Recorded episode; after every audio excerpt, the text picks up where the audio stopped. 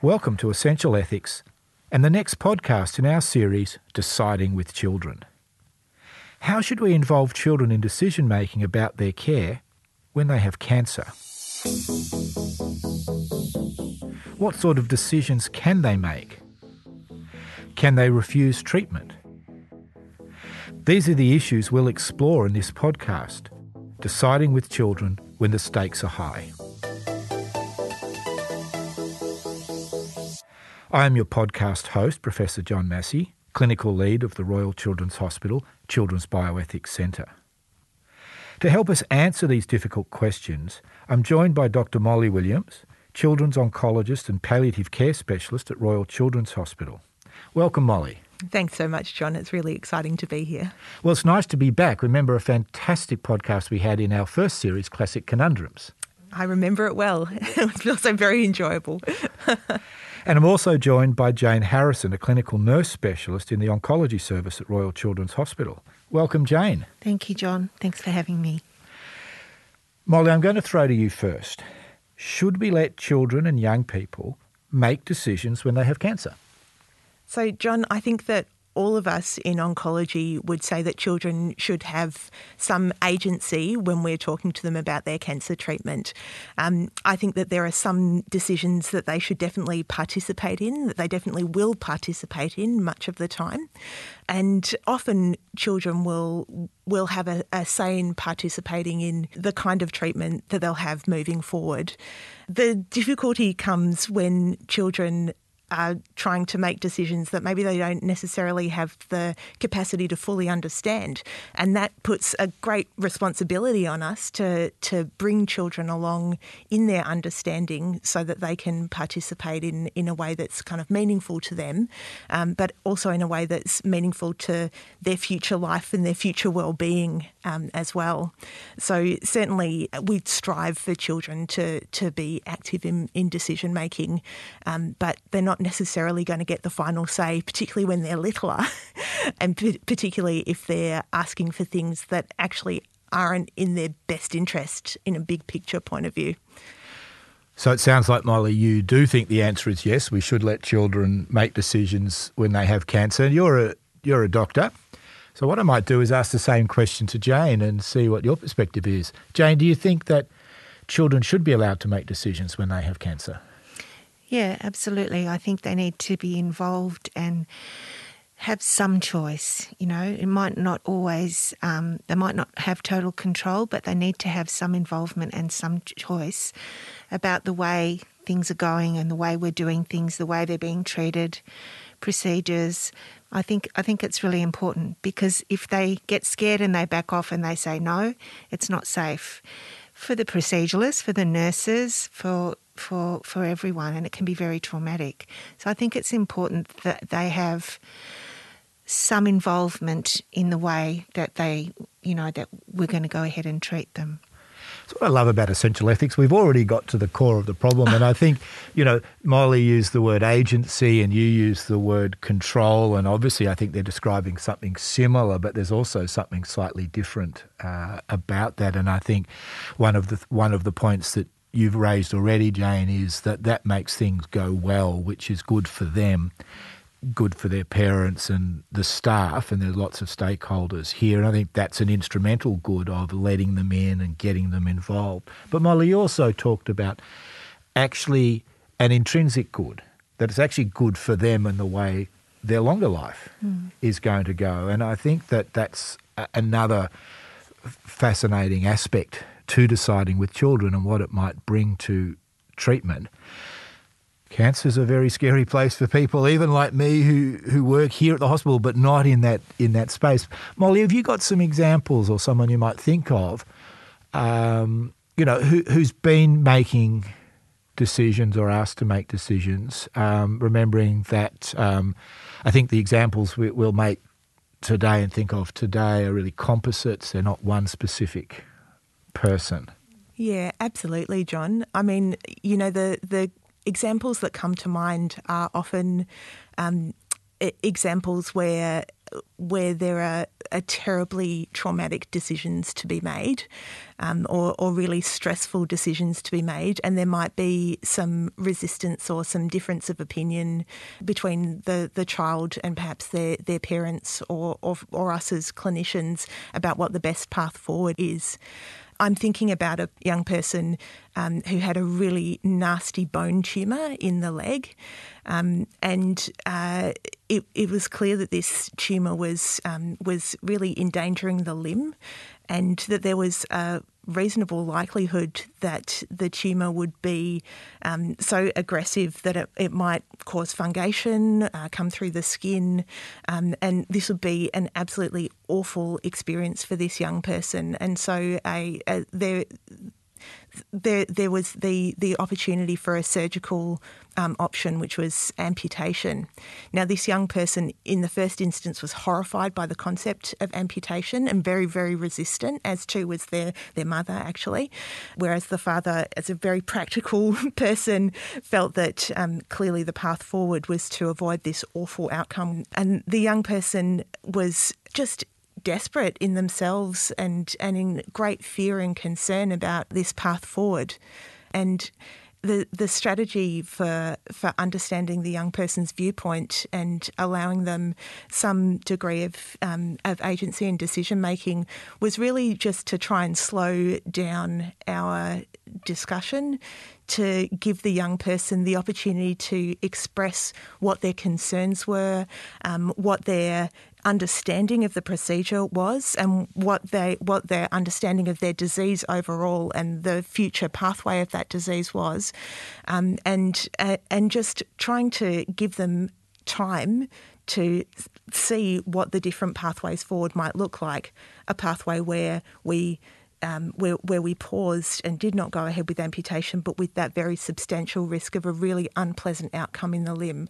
A pathway where we moved quickly to amputation, knowing that this will be distressing and stressful for them, but with the hope that we could give them a prolonged period of disease free time. Um, and then a pathway where we tried some other more experimental type options, but with a low chance of success in that space and ultimately with a, a slowed down approach where the child was able to um, to really understand what those pathways were. Um, she made a very firm decision to move quickly to amputation, despite that being in the first instance something that she was desperately afraid of, because she was able to see that the uh, that the other pathways were much more traumatic from a big picture point of view for her. Um, and so I guess that to me is that's that's just one of the situations that we see, I guess not infrequently, is these really difficult decisions that we would like the, the child to be a part of so that they can understand um, what what's to come for them. Um, and knowing that that it's it's actually it, it's actually something really important that they be able to have a say in whether or not this procedure goes ahead.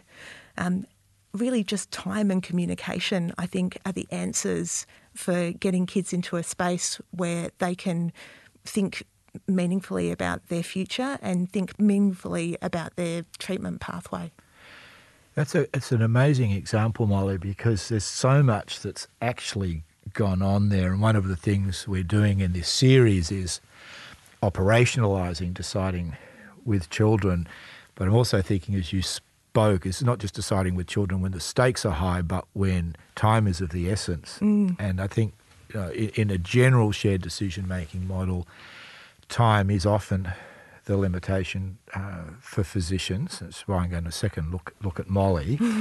Um, but also, I think thinking that as you've started that, you, you've asked, you've slowed it down.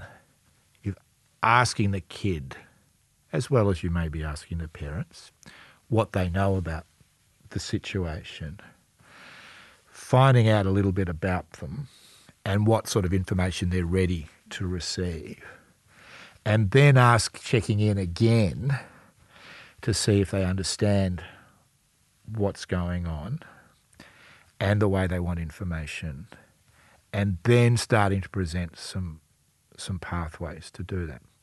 I, imagine though, Molly, um, that Jayne might be involved in some of this, and mm. which is sort of why she's here on essential ethics. Yeah. Jayne, would you like to comment on that scenario? So this is a really good example. Um, right from the start, it was clear that both parents weren't on the same page about including this young person in the discussions and telling her that she had a cancer. So that was difficult to work with at, at the beginning. But getting to know her, it was obvious she, she, was she was frightened, she was scared. Um, she would look at me, and I so I kept asking her, "Do you want to be part of this discussion?" And I would go back to the parents. I think she might want to listen. What do you think?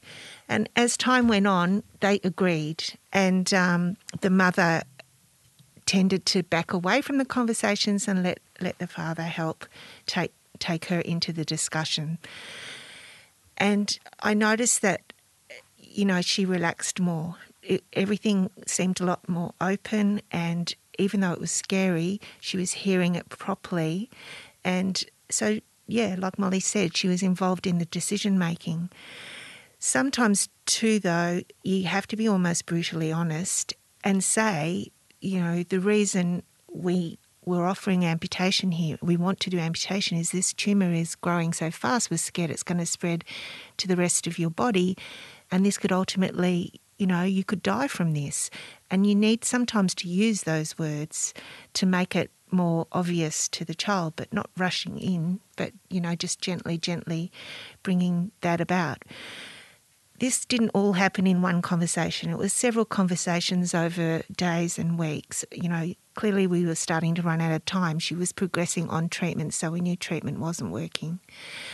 Um, but then the next conversations she understood were this is about saving my life then i want to take my i want to my leg off, and she agreed. It was really difficult for the mother to see her agree. It was really difficult. The mother didn't want it, um, but she agreed. So we, kept, we we continued on. We talked about doing the surgery, what that would be like for her. I think the preparation was pretty pretty good, as good as it can be for a high amputation. But then, of course, we still have to go on with further treatment of some description and what's that going to look like. And she also understood that, but was worried. She was worried, you know, is it going to be the chemo that you gave me before? But it wasn't. It made her so sick she didn't like that. We were talking about clinical trials. Um, and uh, dad was very keen. Again, mum not so keen. But I think that, you know, I, I, I don't know. I, I got the sense that she sort of went with dad, but did she really want to proceed with this this trial? It was that was hard to really determine, and I then found that it was really difficult to have the time alone with her to be able to really, you know, find out exactly how she was feeling about it. I relied very heavily on dad and dad's opinion. But I think her choice around the amputation was very brave and I do feel that she was very much involved in that discussion. Jayne, there's uh, again so much that comes out in uh, in that discussion, and I think you know one of the first things you mentioned was the willingness of the child or the young person to engage in a in a conversation that's going to lead to some decision making, and of course.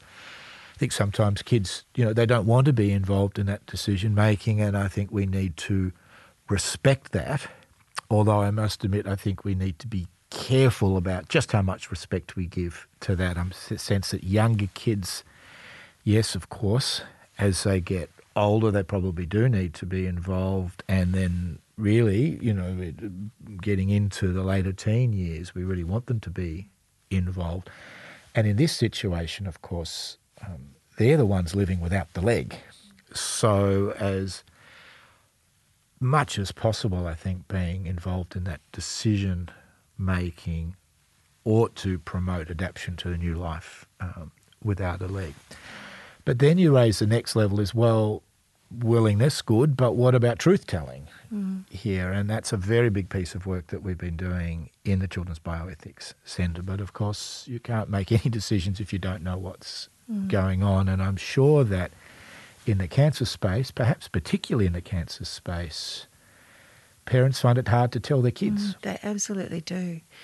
And some parents even say to us, please, we don't want you to use the word cancer. We don't want them to know. And we have to say, you know, obviously depending on the age, we have to say, if they ask us directly, we need to be honest. And, and sometimes we need to have the discussions with the families about ways to um, explain what cancer is to their child. Um, you know, like one child, um, you know, a six year old, she was diagnosed with a neuroblastoma, very high risk disease, presented not like most children do, very unwell. She wasn't unwell on presentation. But we had to start this very aggressive treatment, and it was making her sick. So every time she came into hospital, she just thought we were going to make her really sick. So she became very um, disruptive. It was difficult to nurse her. She was terrible with procedures. She had one of the worst procedural anxieties I've ever seen. And a lot of it, you know, I would talk to her mum about the fact that here was this healthy little girl that was happy and very smart, I might add, then coming into hospital and, and we're doing these horrible things to her. And it's taken a long time, but we've gently, gently worked with her. Um, one of the things was I started with talking to mum about what had she told her was wrong with her. And she said that she had a lump in her belly that we needed to give her medicine um, in order for her not to get really sick from it. So then I used a book that we have for a lot of kids with tumours, and, and I sat with her and mum and we read the book. She read a few pages and then she was like, I don't want to know anymore. But then Mum and I started to talk, and then she picked up the book and started to flick through the pages and was pointing to things. And that was my way of getting to explain to her, you, with Mum as well, this is what's happening to you. This is this is where your your your um, tumor is in your belly. This is what will happen when the drip's hooked up. This is what will. She was already losing her hair, so explaining, and I think that really helped.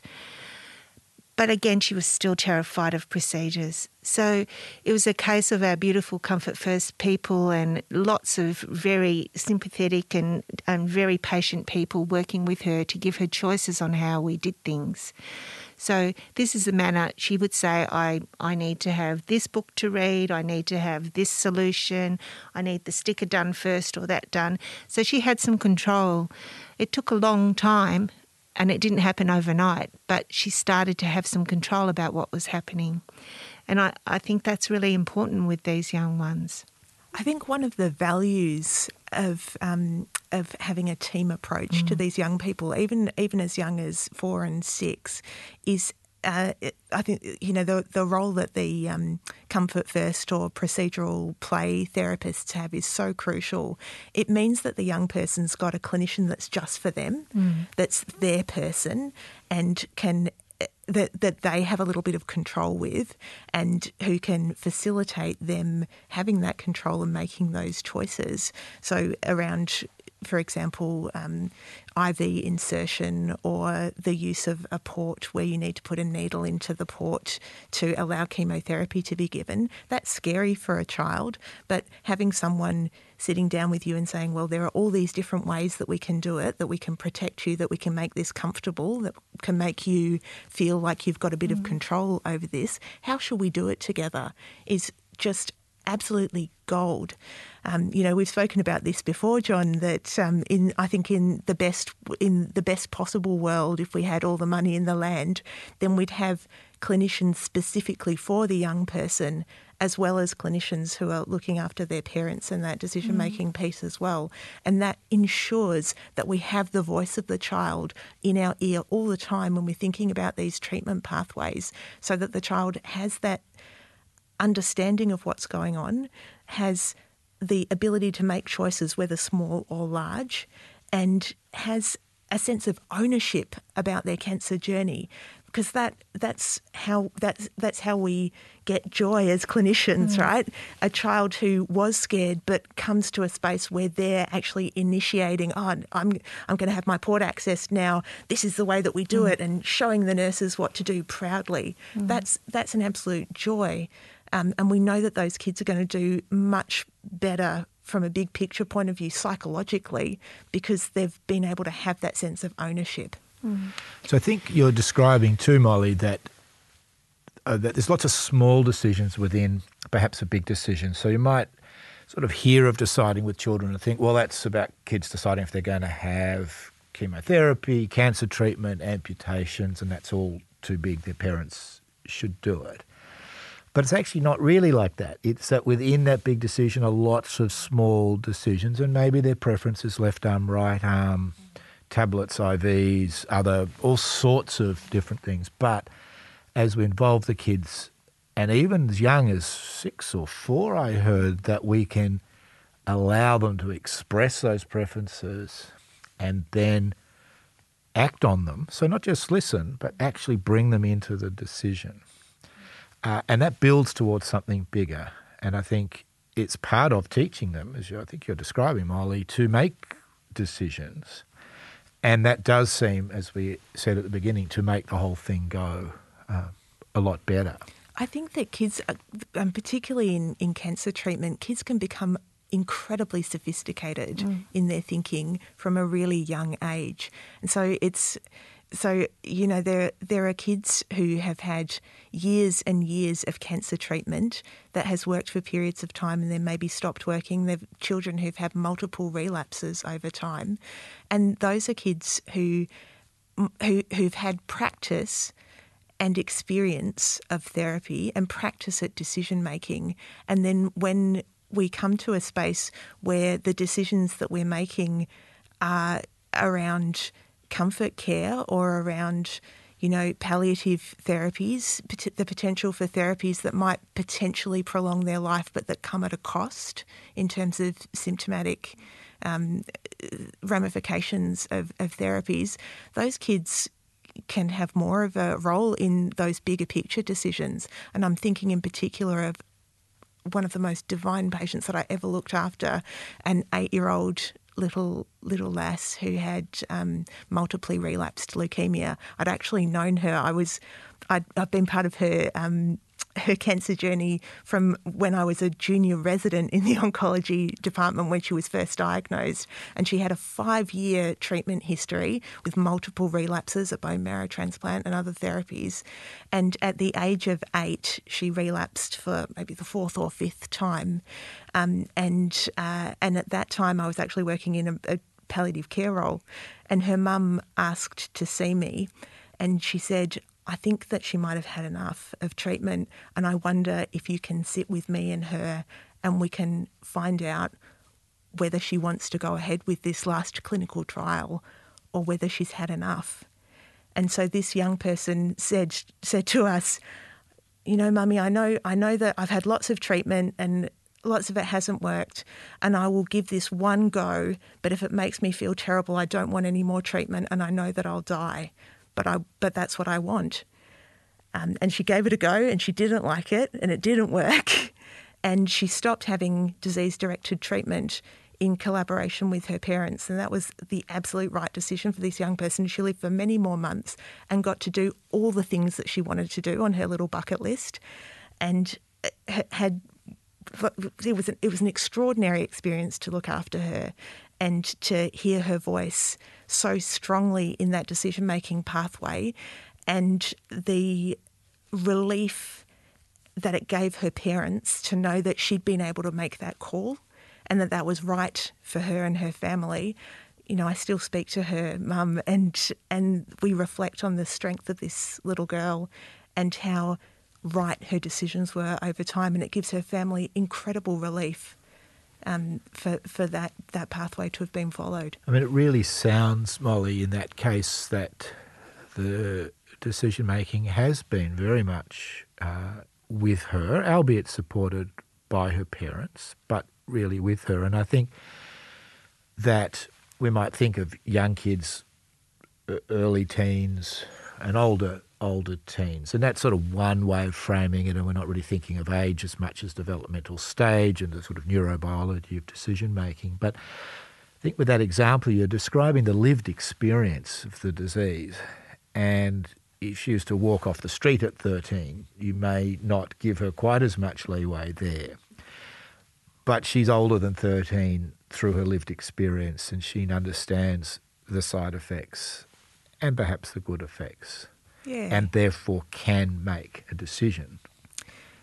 Yeah, absolutely. And you know, this is this is the thing that you've got that, that you've we've got a, a heterogeneous bunch of kids, some of whom are really kind of sophisticated in their decision making and some much less so, some wanting to be a really big part of decision making and some really wanting to hand that um, that, that decision making over to their parents. Um, and there's a big raft of different kinds of diseases as well, um, some of which have really clear treatment pathways that are going to give you a very good outcome, and some of which th- there's much more of a question about what the right path forward is. Um, you know, medicine is rarely black and white. There are often a number of different treatment pathways that you can go down. And while we can give a recommendation, we should give a recommendation as experts about what we think the best possible pathway is. There's still a space for families to express um, their values and, and their preferences, um, and for that pathway to maybe be tweaked a little bit. And that might be something as simple as delaying a cycle of chemotherapy to allow a child to participate in a birthday party or some really lovely event that they want to participate in. We can have that flexibility. Or it might be something a bit more big picture about whether or not to go on a clinical trial or whether or not to try an experimental medicine. But I, I don't think that there's any one cut off as to, you know, what this this level of likelihood of good outcome we're always going to say that the child doesn't get a say in that, you know? Like more commonly, it'll be a really individualized approach in terms of the capacity of the child to participate, the kind of disease and the kind of decision making that we're actually looking at. And, but if you don't ask, you don't know Yeah. what you're trampling over and uh, uh, trashing their values or their preferences there. Molly, what was fascinating about that case, and I'm going to get to Jayne to expand a little on this, is that in that example, the girl, the young girl, took up a large part of the space of the decision making, and her parents were there in a supportive role. But I sense in that very first example of the girl, patient with the uh, bone cancer, and the father had some additional knowledge. And the way you're describing it, Jayne, I sense that the father took a lot of space, perhaps, in the decision making uh, at certain points Yeah, he did. there. And I think that is one of the things that often limits deciding with children in all sorts of, of contexts. The mm. parents are the legal and natural decision makers for their kids. They drive them here, they present the Medicare card, they might pay some bills. It's their kid, mm. huge stake in it. And, and but that doesn't always leave room for the kids. Mm. So how do we make room? And I think that's one of the things you do, isn't it? Is help. So how do we make some room for the kid? I guess in in this case, I had to keep reminding him that she wanted to know, she needed to know. It was happening to her, and she was old enough. I had to keep reminding him. He he he knows what the outcome is going to be. He can see the big picture. She can't, and she needs you know some help in processing what's happening to her. So, you know, whilst being respectful, like I was, you know, in the case of this one, Dad was more the one involved. Mum stepped right back, but I was very respectful that Mum didn't want to be part of it and she couldn't cope with it and she didn't want to see this happening to her daughter. Um, hence why I then brought Dad into it a lot more because he could cope with it. Um, And did you get time with her alone? Not as much as I would have liked, but yes. But that was one of your strategies That was to one of my try and get strategies. some Yeah. space for Yeah. her. Because I think deciding with children isn't about cutting the parents out, but it is at least trying to enlarge the space. So it's not a fixed space. This is not Boyle's law. But I Might feel think- like that though. Uh, the pressure goes up as as the temperature goes up. Um, but but trying to. I mean, that's where slowing it down. But more. that's also to get time with the child. Um, I could tell that I the parents had respect in me, and I think that's really important. You you've got to get their permission to have these discussions. So I would talk to them. They had respect in me. They were happy for me to support their daughter. Um, I didn't go right out and say this is a terrible prognosis, but just brought her to where she needed to be. I think that's a concept that's emerging that I'm just getting a handle on called relational autonomy, whereby the young person has that relationship with the care, the, the clinician, uh, and perhaps their parents, and has their decision making supported. But at one of the foundations uh, is that relationship um, Yeah. uh, with the It's with the with the clinician. Um, Molly, what I wanted to think about, perhaps Jayne too, what about situations so where the stakes are really, really high and the young person says no when you think they should say yes? How do we deal with that? That's a, that's a really tricky one, um, John. We we do get this from time to time. We get a situation where a young person really strongly does not want to go ahead with therapy that is life saving for them, and again, I think that the uh, you know I, I think that the the key um, the the key factors here in helping to, helping us to come to some decision together is is really all about communication.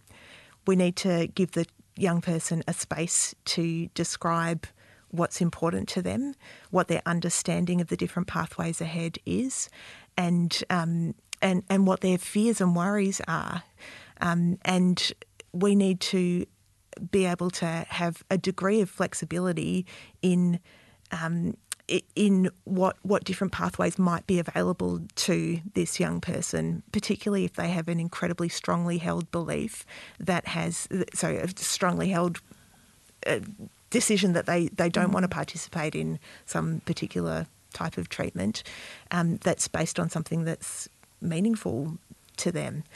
Um, and the only way that we find that out is if we ask them. and we often need, as, as Jayne said, this is often an iterative process where we need to ask over a period of Slow it time, yeah. slow it right down, find some trusted people who are, uh, some trusted caretakers, whether that be within the clinical team or in the family, um, to uh, to help to facilitate that young person's point of view and allow them to genuinely feel heard. Um, I guess there's also a practical piece. You know, you can't actually get a towering 16 year old young person to succumb to intravenous chemotherapy if they say no and fight you.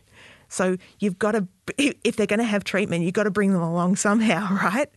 Um, I've got to say that it's actually really vanishingly rare that we have a situation where a young person genuinely says, I'd rather die than have this treatment, and I'm going to live that in reality.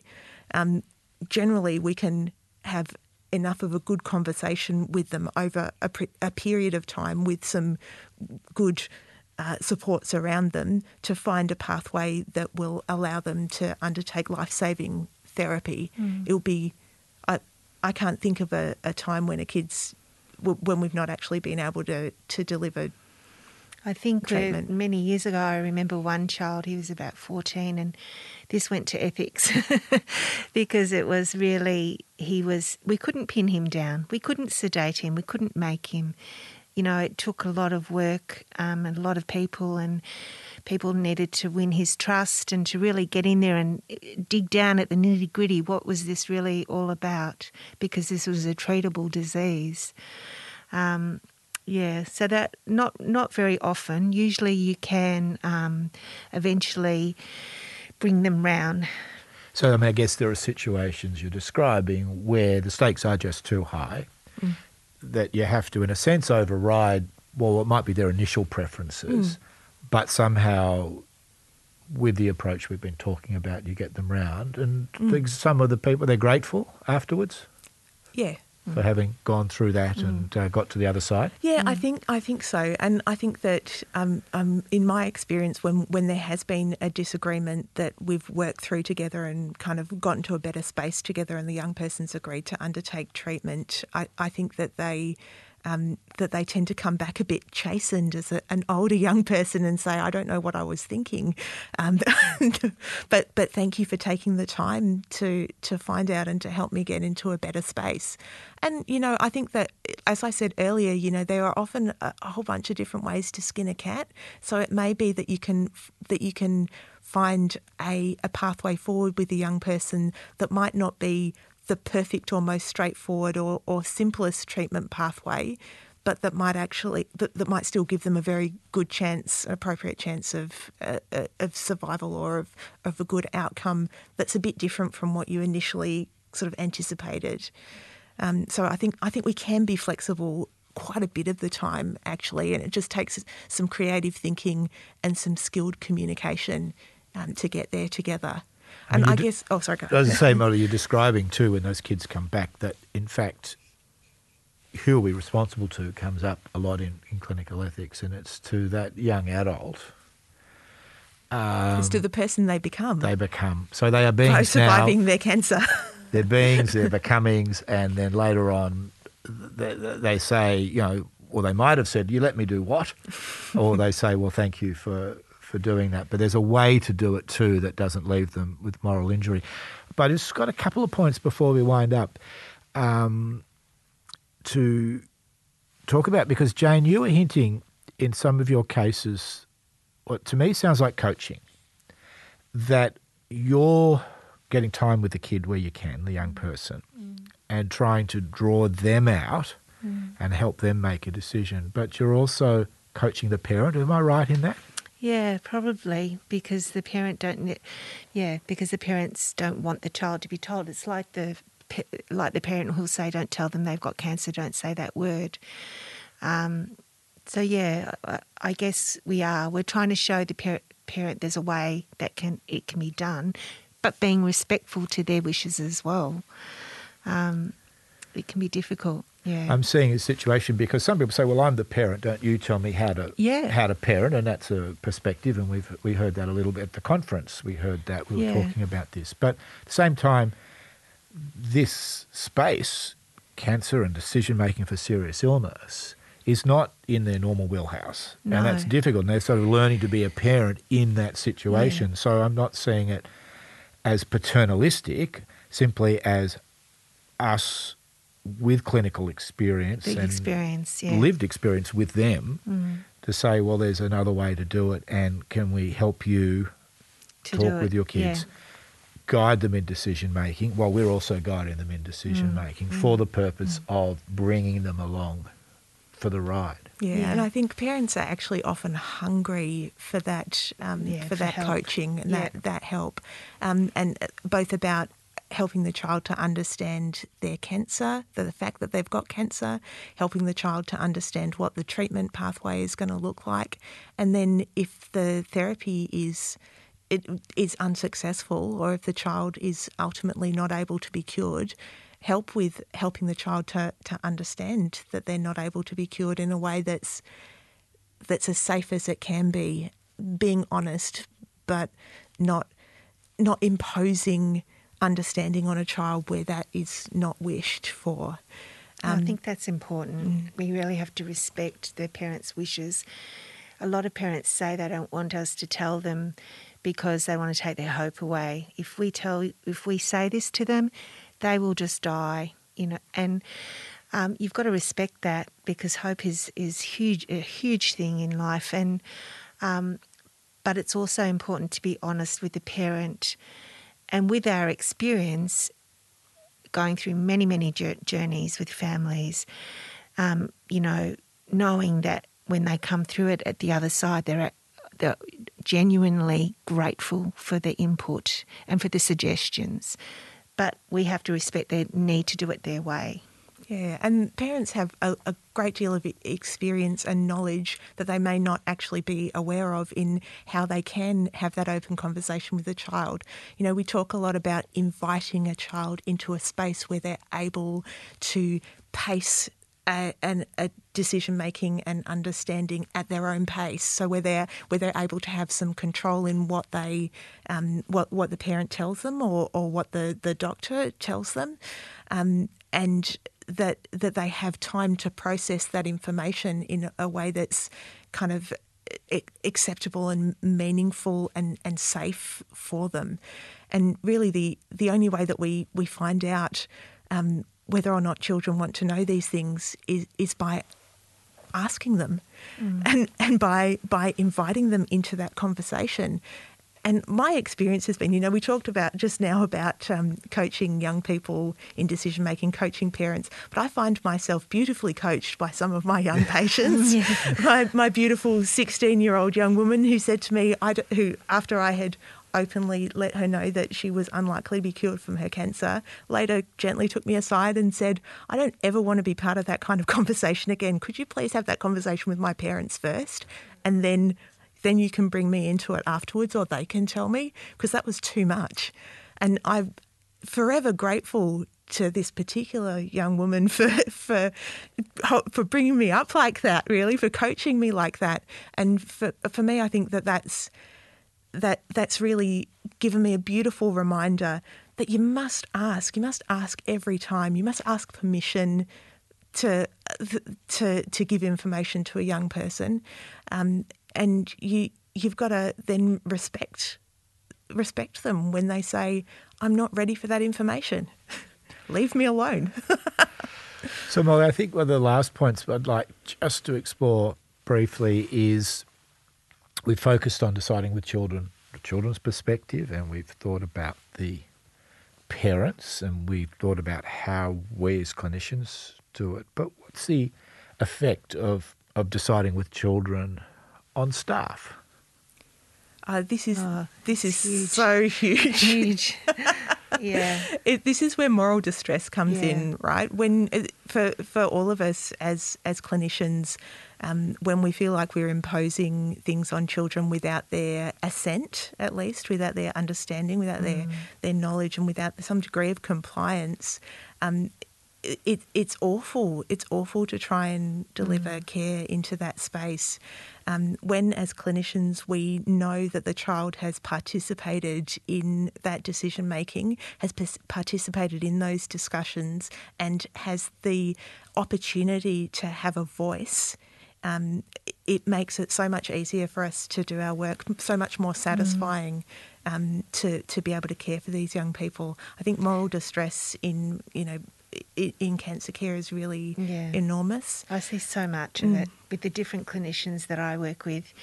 They've got it all built up and they have their opinion that they feel the child needs to know, but the family don't want the child to know. And, you know, they just want to let it all out because they, they're holding it all in. And, and sometimes ultimately vomit it out. You know, like it can be like that.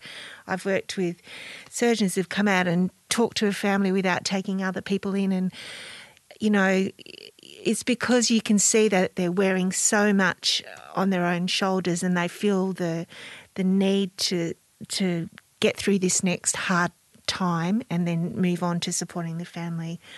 Yeah, it, it, it is really hard. It's really hard for the nursing staff too.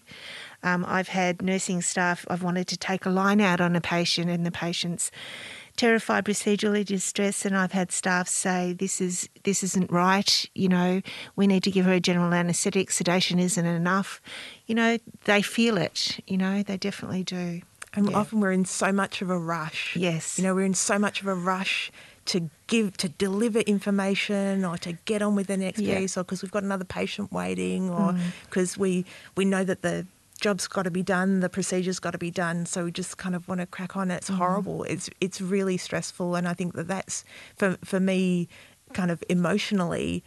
The experience, the interactions that I have regretted are the ones that mm. are rushed and that do not take the time to respect the young person, to be paced by the young person, yeah. um, and to, to engage and enter into discussions with them in a way that's kind of concordant with their values and their timing and what's right for them at the time. That's where you get awful regrets. Mm. but I think, Molly, you know, because you're a thoughtful person and Jayne as well, you're going to remember some of these times and learn those lessons. But mm. I think you must be getting it right a lot more of the time and it because you've both been here for a long time yeah, and continue to do your amazing work, as long with so many of your, your mm. teammates in, in the oncology service. So, but it, it also sounds to me like involving the child and elevating that voice to deciding with children is also has a benefit mm. for the staff mm. and for ameliorating moral distress and giving you that sense of what you're doing is the right thing to do. I think we're actually pretty good at it. Yeah. In the unit, I genuinely think that we're pretty good at involving children um, in decision making. But you can always do better, right? Yeah. And I think that the, this is this is one of the wonderful things about being a part of this podcast is that bringing bringing just the, the phrase of deciding with children, bringing that more to the forefront of our minds when we're when we're doing our day to day work. You know, we can always do a little bit better. We can always bring the child's voice out a little bit more. We can always take the time to ask the question about what's right for them and how much they want to participate in this decision making. And that's that's going to make our work more satisfying. Um, so I'm I'm a um, I'm definitely definitely a bit of an advocate for this. I Well, think. thanks, thanks, Molly, and thanks, Jayne. I'm really pleased uh, to have such a positive note to finish on, and I think our conversation today really has shone a light very brightly on the power of deciding with children, and we're sort of thinking about operationalising it and how do we make it work. And I think a very key thing for all of us is is time and creating time, time to ask and elicit those values and preferences of the child, to create space for the child, allow space for the grown ups, respect them, but allow space and time for the child to involve them if they want to be. And perhaps that's going to be another conversation where they, perhaps as they're older, they should be if they're ducking their responsibilities, if we see them like that. And then, of course, that truth telling is at the bottom of this because we really need to be able to work with them by them knowing what's what's going on. And then we are respecting the person, and that's intrinsically good. We're getting a better outcome in that the journey's better, maybe even the outcome, as you might think, is better. Mm. And it seems to be good for staff. Mm, yeah. Yep, Well, and it helps us keep on doing our job. Yeah. Well, thank you for coming into Essential Ethics today, Molly. Thank you so much, John, for having me. And thank you, Jayne. Thank you, John, for having me. If you've enjoyed the podcast, give us a rating and share it with your colleagues and friends. Essential Ethics was brought to you through the generous support of the Friends of the Children's Bioethics Centre Auxiliary. This series was produced by Dr. Georgina Hall, Education Coordinator at the Children's Bioethics Centre, and recorded in the studios of the Royal Children's Hospital Creative Services. If you would like to learn more about the activities of the Children's Bioethics Centre, including our annual conference, visit us at rch.org.au forward slash bioethics. Essential Ethics. Be inspired.